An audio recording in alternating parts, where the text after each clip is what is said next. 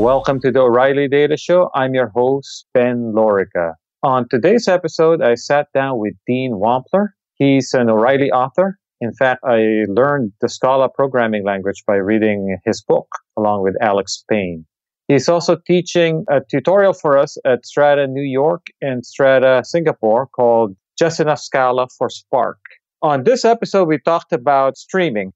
I've come around to the fact that uh, while most people talk about real time, most companies actually operate more on the near real time setting. And so streaming is actually a much more useful way of thinking about this problem.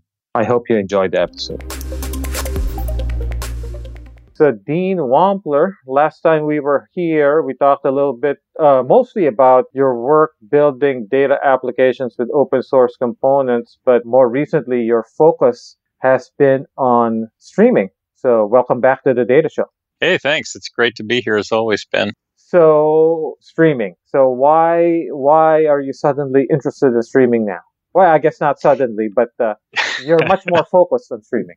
That's right. Uh, you know, there's two reasons. One is that it's it's an emerging area where people are struggling to figure out what to do, make sense of all these tools, and it does also raise the bar in terms of production uh, issues like you know, a batch job, it runs for a couple hours. If it fails, you rerun it.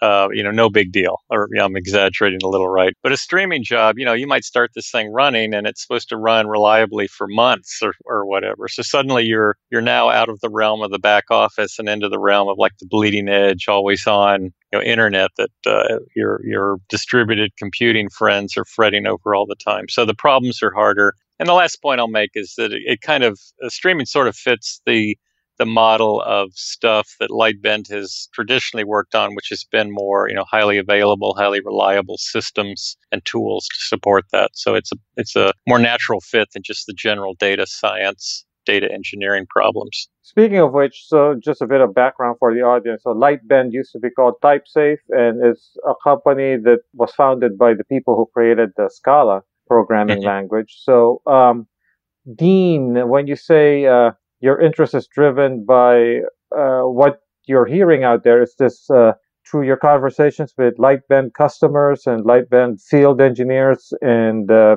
other people that you run into at events and conferences? Yeah, I'm kind of an omnivore as far as data consumption or information consumption goes. So, yes, we hear it from uh, people that are customers. We also hear it uh, talking to people at, at, conferences like Strata, um, and watching the trends in the industry, like the, you know the growing interest of in Kafka, and you know the the argument I make in this uh, uh, report that you guys are publishing for us is that part of the interest in streaming is driven by reducing you know uh, the time that you that inform the data arrives and you extract information from it. So you know, there's a competitive advantage if you can get information out of your data as quickly as possible. So that's another driver that you know, people are very concerned about that are trying to be competitive. You know, I, I in my conversations with people, uh, I'm I'm big, I'm starting to make this distinction between uh, streaming and real time, where streaming is kind of this unbounded data set in real time to me connotes really low latency. It it seems like that as you really talk to people, uh, most people are in what we would say the uh, near real time realm, which you know maybe they can get by with batch batches, right? So every 10 minutes, every 15, every 30 minutes. In most business applications, that seems to be enough. What's your sense? I think that's a really good point that, you know, you can drink the Kool Aid and say, oh, I want to do the coolest new thing. But a lot of times it's overkill, especially be, as I mentioned, you, you raise the bar in terms of you know, the, the hardening of your production system, recovery, and so forth. So in a lot of cases, I would still advocate that people you know, capture data and run small batch jobs when, when you know, seconds or milliseconds don't count. And I do think it's kind of funny I used to do like you know embedded systems years and years ago, where you know people would worry about microseconds and milliseconds was a long time, and a lot of people use the term real time these days for uh, you know times that uh, are really more like seconds. So it, there there is a case of terminology can be mis- misused.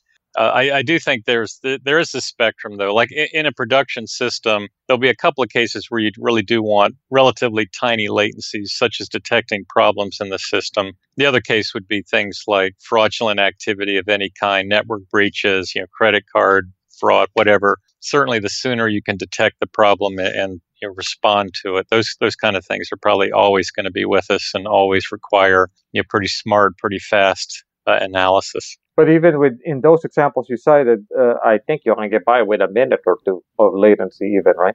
In a lot of cases, that's true. Yeah.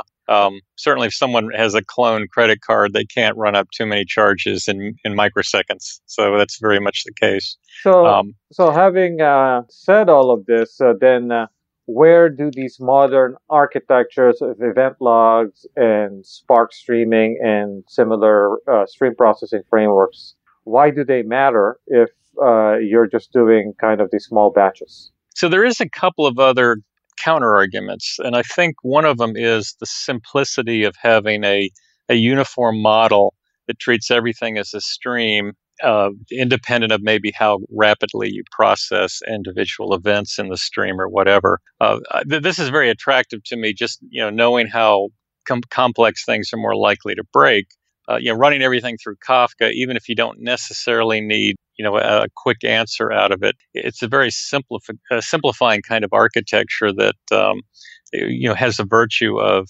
eliminating unnecessary complexity, uh, even if maybe it's slightly overkill in terms of, you know, things like, well, maybe I could just write to HDFS and that would be good enough. Sometimes just having one backplane uh, actually does have an advantage. But then there are certainly some you know, real scenarios where uh, you would like to be able to analyze that data quickly. Or you know what's interesting too, there can you can take the same data stream and you may have very different kinds of analysis you want to run on the same data. Uh, so one, let, us suppose, just for the sake of argument, that uh, this is data coming in from a, a, network of IoT devices, Internet of Things devices. You might uh, do some very low latency handling to detect you know, serious problems that need very quick correction, maybe shutting down the device, uh, you know, triggering alarms or whatever. Um, the, the, the, report is going to argue that you know, use tools like Akka uh, from Lightbend for this kind of thing because it's very good at that kind of low latency event processing and you know, complex event processing and so forth. So you might also take this data and run it through uh, or store it, say, in long-term storage like HDFS, and then uh, update your machine learning models. That are going to make recommendations for what the device ought to do, maybe tomorrow, if it's like a, a daily cyclic uh, home automation system, or if it's a application that's making location-aware recommendations of things people might do or places they might shop you know, you don't need to keep that model of what to recommend absolutely up to date at the second level. That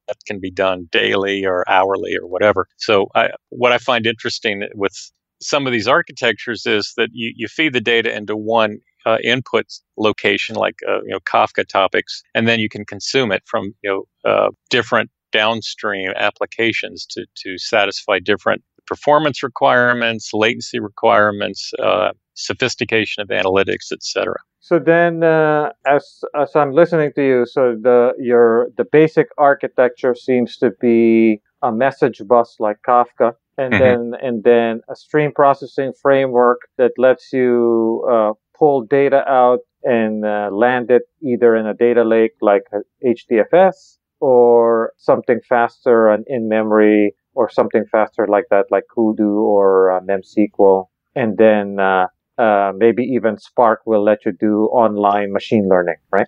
Right, exactly. Yeah. So then uh, let's talk a little bit about uh, message queues and event logs. So in your report, you uh, think of them as the core abstraction. Um, mm-hmm. By the way, I want to give a shout out. I don't know how if you follow them closely, but uh, MapR streams is also pretty cool, right?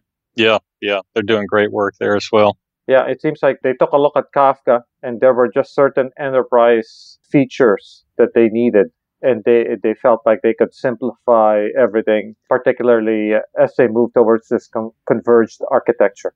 And so they wrote their own kind yeah, of. Yeah, I think uh, it's a very interesting approach. Yeah, yeah, yeah, yeah, yeah. So, right, right. The, the only drawback, of course, is that they'll they'll always play catch up with anything Kaf, Kafka adds that might be useful for them down the road. So that's always the, the trade off for, for, with that approach. But yeah, they, they do great work over there. Yeah, yeah. But the, I mean, on the other hand, they they can go do multiple data centers right off the bat, right? Uh, yeah.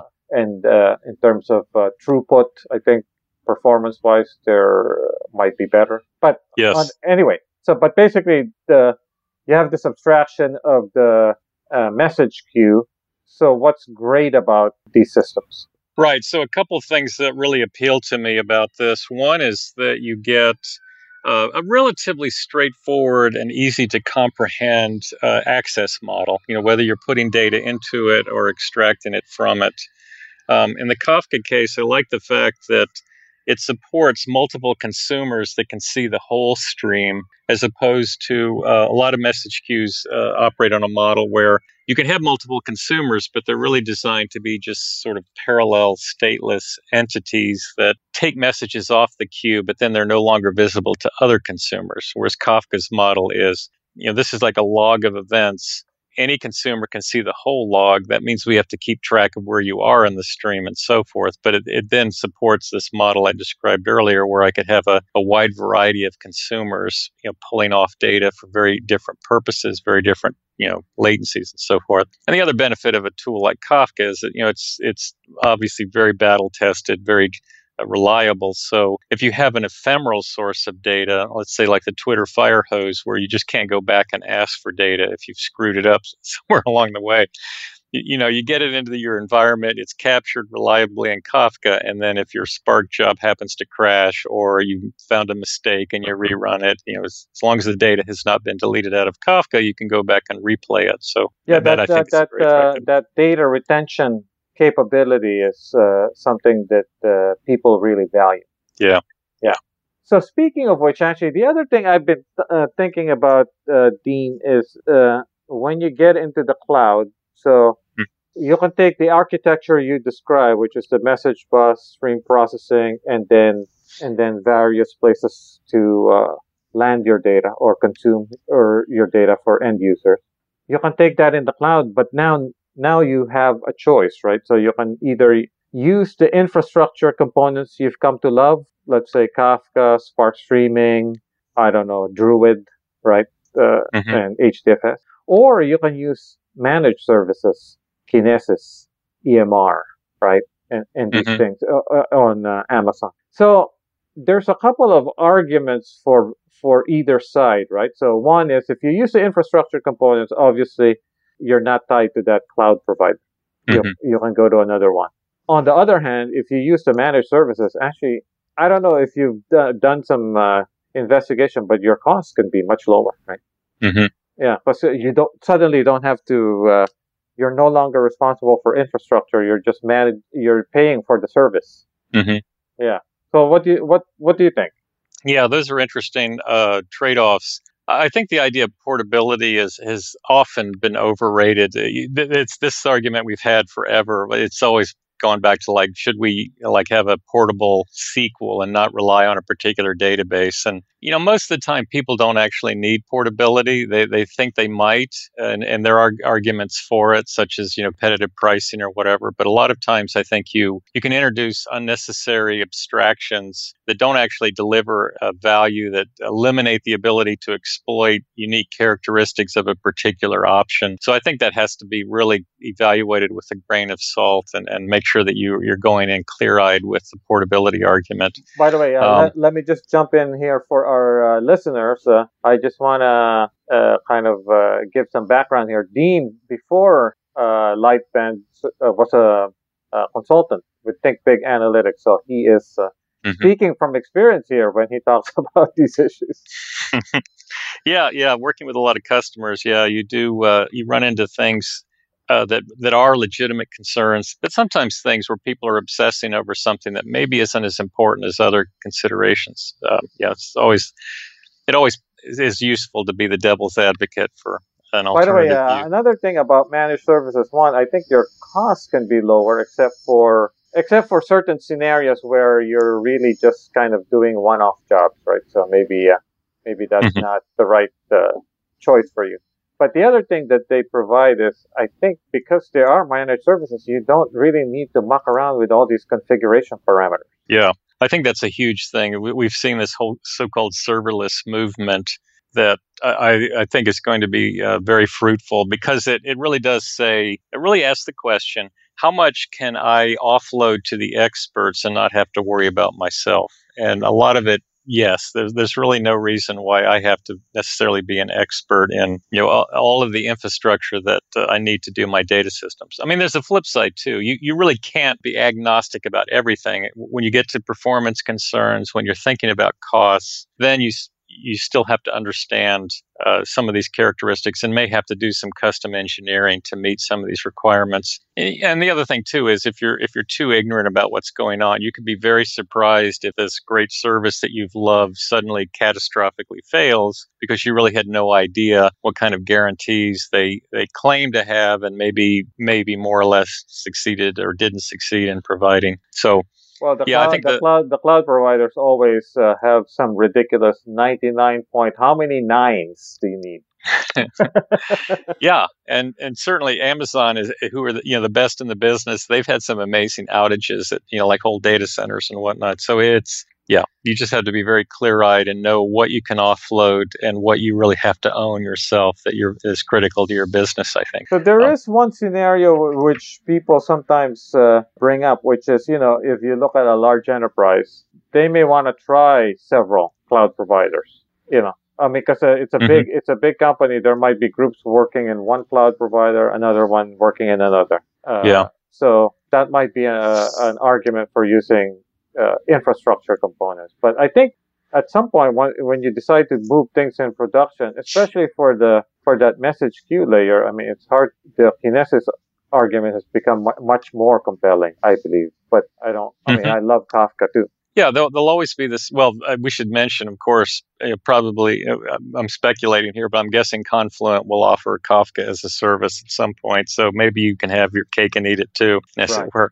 Um, but yeah, but if I were designing an architecture like this, I would, you know, first say, can I just use one of these services? But then I would want to know, all right, what what am I giving up in terms of uh, locality of data? You know, what kind of you know uncertainty am I adding in terms of network latencies and th- this kind of stuff? And and, so, and for a lot, like we were saying earlier, some things it just doesn't matter. You know that you can afford a few seconds or a few minutes even. There'll be other things where I really have to own every single connection and to make sure it's it's guaranteed to deliver the performance I need. Yeah, yeah. I mean, uh, so the trade-off being is you're not responsible for hosting and maintaining a cluster. You're just subscribing to a service that. But then, uh, yeah your hope then is that they keep adding features to that service, right? Which uh, which the cloud providers right now, because in, they're in this competitive environment, seem to be doing. Yes. Yeah. Yeah. Exactly. I think too, we'll also start to see higher level services emerge. Uh, one that I've thought about a lot is there's a lot of just uh, common patterns in extract, transform, and load (ETL) that really ought to be services that are you know kind of at a higher level, integrating this database with you know this processing tool or whatever. So I think we'll see a lot of that too. That where the implementer can then handle some of these performance concerns and, and trade-offs while you just focus on the you know the very high level domain logic that's required for your ETL problem. So I think that'll be another thing that is sort of along this trend of moving things into the cloud and offloading expertise to the vendor. Yeah, and maybe maybe uh, you know solution architects can truly emphasize building solutions rather than architecture. yeah, right, exactly. Yeah. Yeah. So another thing you write about is streaming engines because there's there's uh, uh, so many of them, right? So yeah, I think it's fair to say in the open source world, and you know, I'm again full disclosure, I'm an advisor to Databricks, the company that created by the people who created Spark. I mm-hmm. think in the open source world, Spark streaming is probably the most popular at this point, right? Yeah, I think that's absolutely true. Yeah, yeah, yeah. But so, what did what uh, what are your thoughts in terms of streaming engines and uh, how people should uh, think about these? Yeah, I, I think um, we're we're kind of seeing the same sort of Cambrian explosion of of different options, like we saw with uh, NoSQL databases in the early you know aughts, two thousands, and a lot of these will fall by the wayside. I think there was a blog post recently about this laundry list of Apache projects alone. Um, So I, I think what I encourage people to do is first make sure you're picking something that really has a vibrant community like Spark, where it's clear that it's going to be around for a while, that people are going to keep moving forward. But then make sure you understand what the strengths and weaknesses of this system are. You know, today Spark is essentially a mini batch engine, even though they're kind of evolving away from that to, to enable more low latency scenarios. So if you really do need low latency processing, then you're going to have to bring in a, at least a second engine, whether it's a you know, more general purpose engine like Akka for processing, or it's another stream data engine like Flink. Uh, that's obviously going to make your environment more complex. I should mention Kafka Streams is another option or, too. Uh, just give a shout out to Twitter's Heron, soon to be oh, already yep. open source, and Apache Apex. Exactly. Yeah. And there's just a bunch of, and a lot of them are probably really, really good engines. You know, whether they'll gain the market share that they need to be, you know, good choices for the average user. That's that's always the big but, question. But I guess I guess the key to what you said is you have to get to a point where you can justify bringing in a second engine on top of Spark Streaming. Yeah. Right. Because uh, maybe your scenario can be covered by Spark Streaming. That's right. Yeah. So I would, you know, if I felt like, oh my gosh, I've really got to have something other than Spark, I would first step back and say, all right, do I really require something that Spark can't do? Uh, can I, are my requirements really that firm or, or am I just kind of making assumptions? Um, because then I could sim- keep my architecture simple by having one tool. But but if it really is true that I need more, then I'm going to have to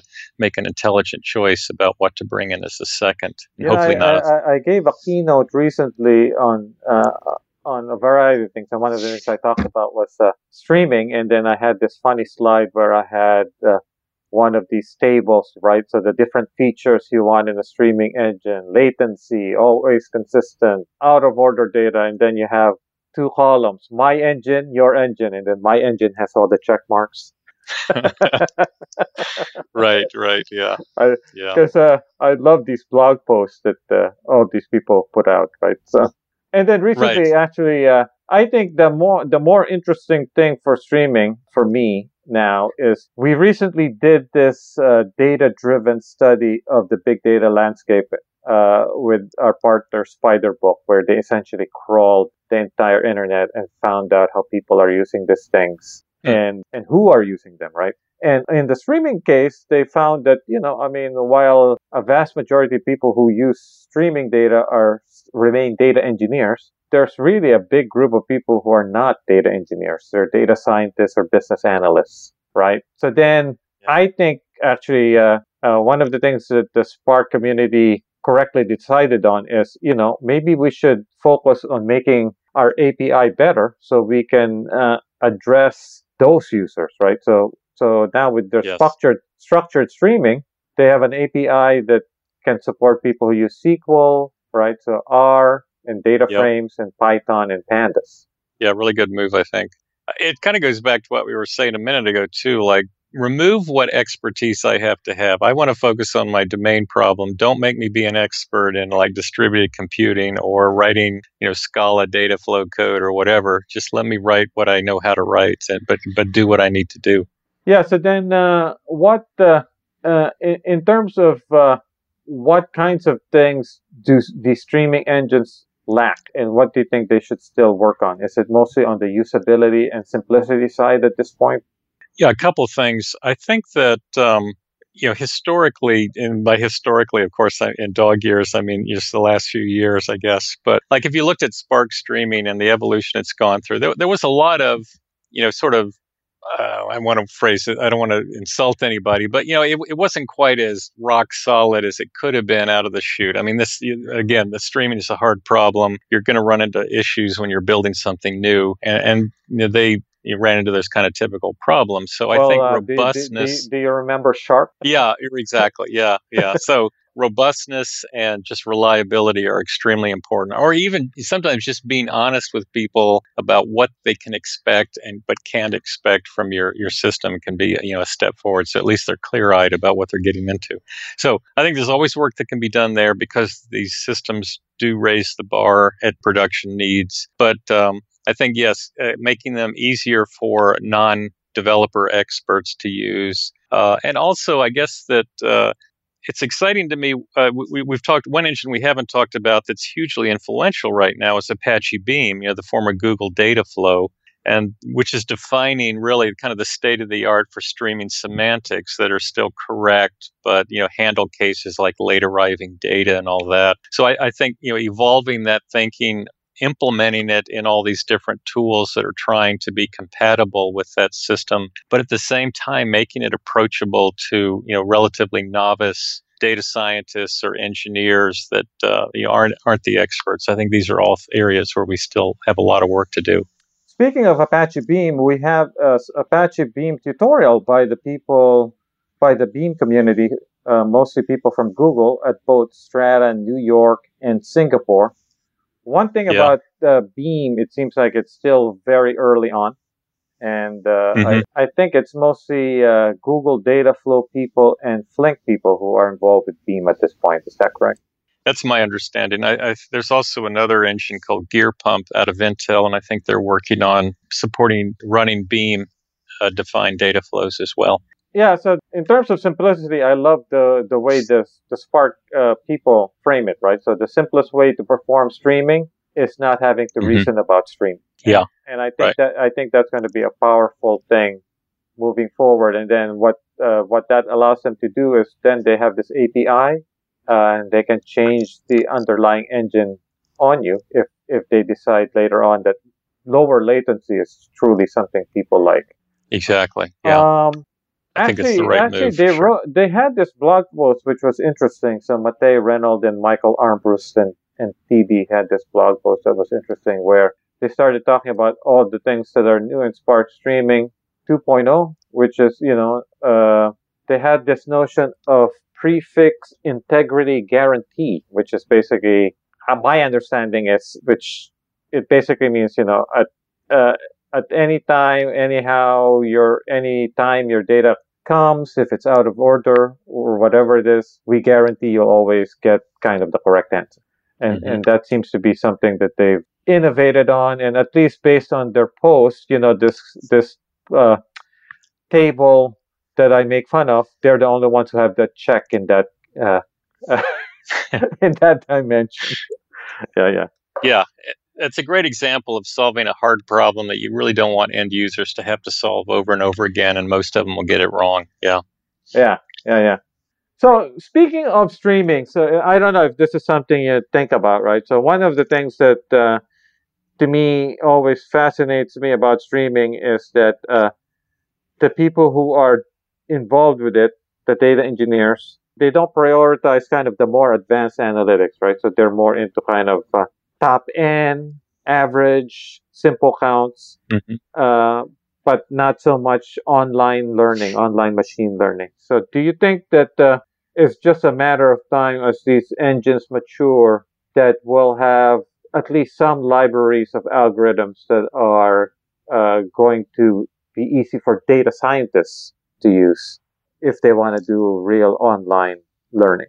Yeah, actually, I think that's true. That's one thing I did mention when we were discussing things that could improve. There's, there's, uh, I've had discussions with people uh, in the uh, Flink community, in fact, who said, you know, we we have uh, customers tell us that we they want to train their models with Spark and you know do scoring with Flink and things like that. So how do I get these models across these disparate systems?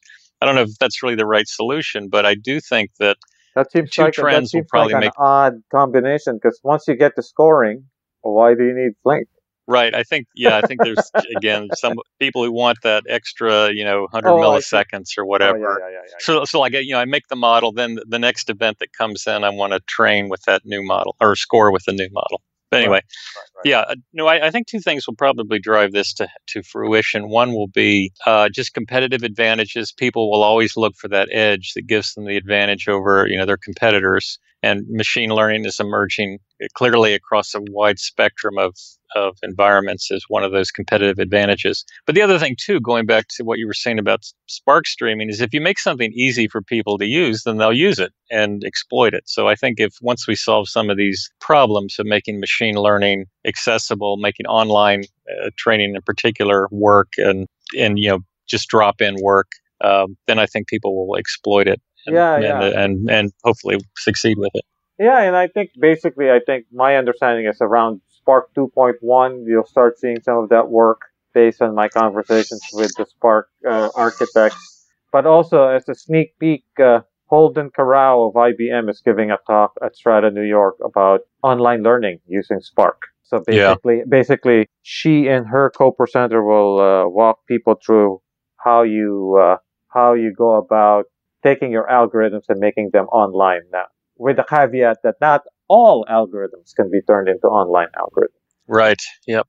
Um, Definitely. Speaking of which, so another thing you're passionate about is teaching people Scala, and mm-hmm. uh, in the upcoming Strata conferences in New York and Singapore, you've graciously offered to teach a tutorial called "Just Enough Scala for Spark." So, how much in yes. Scala should I know for Spark?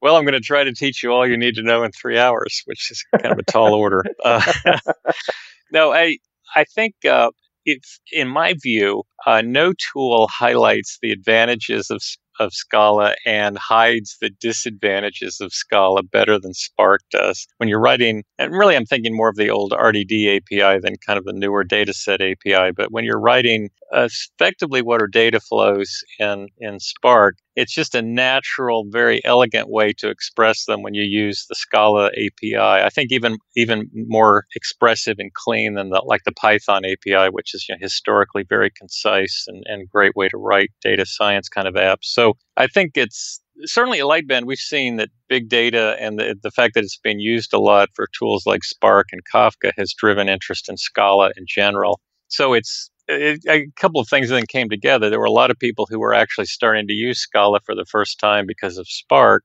and wanted to, you know, didn't really want to become Scala experts, but needed to know enough to uh, be productive, but also learn some of the cool tricks that make it so elegant. So that's really the genesis of this um, uh, tutorial that I'm going to give. And, and, we're also working on uh, the uh, video training for O'Reilly on the same material, really designed to just, you know, avoid the sort of dark corners, just give you the key things that are really what are so useful. And uh, then you can take it from there. So, you know, so I, I was an early user of Spark back when there was no PySpark. So mm-hmm. uh, it got me to learn Scala, actually. I mean, I used your book as one of my resources, but now I'm kind of hooked on Scala. Cool. Uh, but on the other hand, what hap- What about being? Uh, so we talked about Python and and Scala, but what about community of Java programmers? Do you think that a course like this would get them enough information to kind of start considering Scala? I think it would because uh, Scala is close enough to Java that you can pick it up probably more quickly than you can with Python. Although there's some constructs that aren't in Java that are in Python that you would then find easier to learn if you knew Python, if you followed that. Um, I, I, would certainly encourage. Uh, so a lot of Java developers are probably thinking, well, you know, now that we have lambdas, which is the anonymous function syntax in Java 8, you know, the, some of the arguments for Scala are less compelling because lambdas was like the, the worst problem that was a thing that was missing that needed to be added to make Java better. But I think there's enough left in Scala, and uh, I'll just throw out a word: pattern matching. That's one of my favorite features. That yeah. is really great for you know deconstructing like a record and pulling out the fields you want and stuff like that. Things like this really, to me, still make Scala a compelling argument. So I'm hoping that even the skeptical Java developer who's at Strata will say, you know, all right, I'll take three hours. I'll see if there's really anything here, if it's just hype, and I hope I convince them it's not just hype. That there's actually something worth pursuing. So in your work at Lightbend, do you encounter Java folks who are uh, have expressed curiosity about Scala? We do see a lot of people like this. You know, in general, our all of our tools uh, support both Java and Scala equally. You know, we, we've we've said you know we're a JVM company. We don't want to be you know just limited to Scala. So a lot of enterprises, in particular, will still use Java because you know they decide it's, it's too big to take on switching languages. But I have to say, none of my Spark customers are actually using Java. They're all using Scala or in some cases Python. So, uh, engineering. So I'm going to close with a couple of word uh, topic and word associations just to throw you off and stump you. Uh, okay. both of which, uh, so the both of these uh, puzzles arose from things you yourself said during the course of our conversation, right? So What about just enough Scala for Spark streaming? Is that even less Scala? Uh, actually, I think, yeah. Well, you, you actually sort of gave the answer where, which is that most people are still doing relatively simple analytics, and the hard problem is still the engineering. So I think the case for Scala is even stronger in that case. So you talked about server, serverless computing, right? So mm-hmm. What about serverless cloud computing? So what would happen to the cloud providers? yeah. yeah, I guess that we have to stop somewhere. There has to be some foundation. Maybe we'll go back to hosted systems, but it's just one big giant JavaScript program or something. By the way, uh, speaking of serverless uh, computing, is this a trend that uh, you're detecting kind of outside of our geeky world, or is this a real thing eh, among enterprises? It does. Well, you know, I think uh, it it's closely tied to what to how much people are moving to the cloud, and that's still you know an ongoing process among enterprises. But it does seem that uh, people who uh, like fully embrace Amazon really get interested in Amazon Lambda, for example. So I think that's I think they'll follow closely, you know, uh, in tandem. So finally, in closing, so we we started this conversation with streaming. So rattle off kind of the top three kind of streaming applications that you uh, encounter a lot these days? Okay. Um, I would say the first one would be really kind of an old idea, which is you know very quickly uh, analyzing events as they come in for anomalies, for errors, and so forth, and then triggering alerts and whatever in response. Uh, so, so, more traditional data analytics uh, certainly there's a lot of interest in being able to keep machine learning models relatively current and then score with those models. Uh, going back to this uh, discussion we had a minute ago about the maturity of that. And the last one is uh, just running basic aggregations over data it's coming in, uh, like you know top trending topics or uh, you know statistics on on running servers for dashboards and things like that. So those seem to be the most common scenarios right now.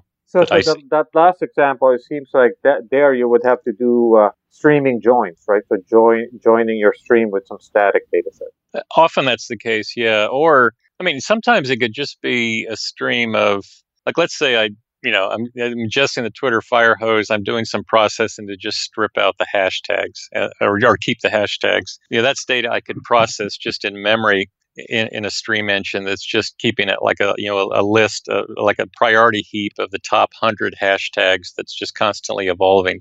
So i wouldn't necessarily need to do a join of any kind there but for, for things beyond that kind of trivial example yeah i could see uh, especially for like reference data. So by the way uh, i just realized how can we talk about streaming and not talk about the lambda architecture? So what's up with the lambda architecture? And i'm saying this as someone who uh, has hosted panels on it and uh, kind of has a blog post from Jay Kreps on the Kappa, Kappa architecture. So what's up right. with the Lambda architecture? I really like Jay's argument that if you think of everything as a stream, even a finite stream for the case of a batch job, then you can eliminate the extra complexity of having essentially two tool suites, you know, one that does streaming, one that does batch and then this view layer that has to know how to join uh, the, the data coming out of both ends, which you know usually means some proprietary tooling or custom tooling. For me, that's the big flaw with Lambda is that often you end up implementing the, the processing twice in these two different tool suites, and then the view part can be non-trivial too. I don't know if everybody, uh, as we were saying at the very beginning, a lot of people are still essentially batch oriented and not really stream oriented. So I would be inclined to say if you can avoid introducing both, which, you know, the streaming engine part, the batch engine part, then that's probably going to keep things simple. If you have to have both, then can you do it all as a streaming architecture uh, and only then do Lambda? So I guess another way to put it is I think Lambda was a fantastic transitional architecture. I'm not sure I would consider it a long term architecture compared to what we're doing right now with streaming engines. By the way, just so, so this is definitely we're winding down here, so definitely mm-hmm. the close here. Uh, I just wanted to uh, tell the people out there, Dean is one of our valued members of the Strata plus Hadoop World Program Committee, and uh, actually, I don't know if you if you agree, but I've noticed that there's been a sharp drop off in submissions of Lambda architecture, which is actually I'm I'm okay with that. It's good. Uh, I think so. Yeah. Yeah. So then I I think actually next year I'm hoping people will start submitting more about uh, cloud the mm-hmm. way we talked about it today. So the choices in terms of managed services versus infrastructure, or and how do you build build these streaming architectures in the cloud as you described it. So anything else that you're interested in as in terms of uh, seeing at Strata next year? So that would be really good, actually, as like especially real world stories of how people addressed uh, like performance issues or you know trade offs of different options. That that would be very interesting to hear. Uh, I'm always interested to hear about how do we make uh, machine learning more accessible to the masses? Um, how do we uh, interesting applications that maybe aren't the sort of sexy things like image recognition or playing Go, right, but right, you right. just there's a lot of stuff where this you could use machine learning to just eliminate drudgery in, in sort of the standard way we build and run systems, and I'd love to hear more about that too. Yeah, and then in the context of streaming, as we as we described earlier, uh, online learning, we'd be interested in that. Yes, definitely. Well, yeah. thank you, Dean. Hey, wonderful to always talk with you too. You can follow Dean Wampler on Twitter at Dean Wampler. Thank you for joining us. If you like the show, you can subscribe through iTunes or Stitcher or tunein.com or SoundCloud and never miss an episode.